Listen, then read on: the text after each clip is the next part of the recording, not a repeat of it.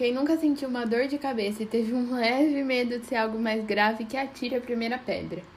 Seguindo essa linha de dor, no episódio de hoje nós vamos falar sobre dor no cérebro. Na real, vamos falar sobre algumas curiosidades bem interessantes nessa área. Então se acomoda e seja bem-vindo a mais um episódio do Inside Brain.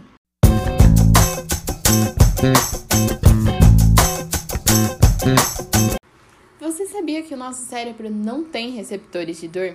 Isso mesmo, nós somos literalmente incapazes de sentir dor no cérebro, diferente de outros órgãos.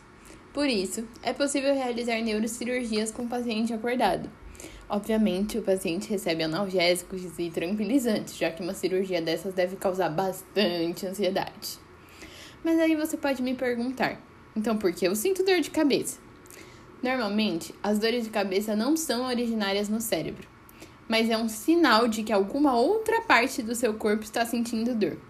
Preciso confessar que agora faz muito mais sentido quando minha mãe pergunta se a dor de cabeça não é por causa do fígado. Também não podemos esquecer dos tumores e derrames, que muitas vezes são diagnosticados depois de quadros de dor de cabeça profundos. Nesses casos, o tumor ou derrame faz com que o cérebro tenha atividade em excesso, e isso é interpretado como algo doloroso, mesmo sem os receptores de dor. Outra coisa que pode revelar a causa de algumas dores é quando olhamos para algo com uma luz muito forte.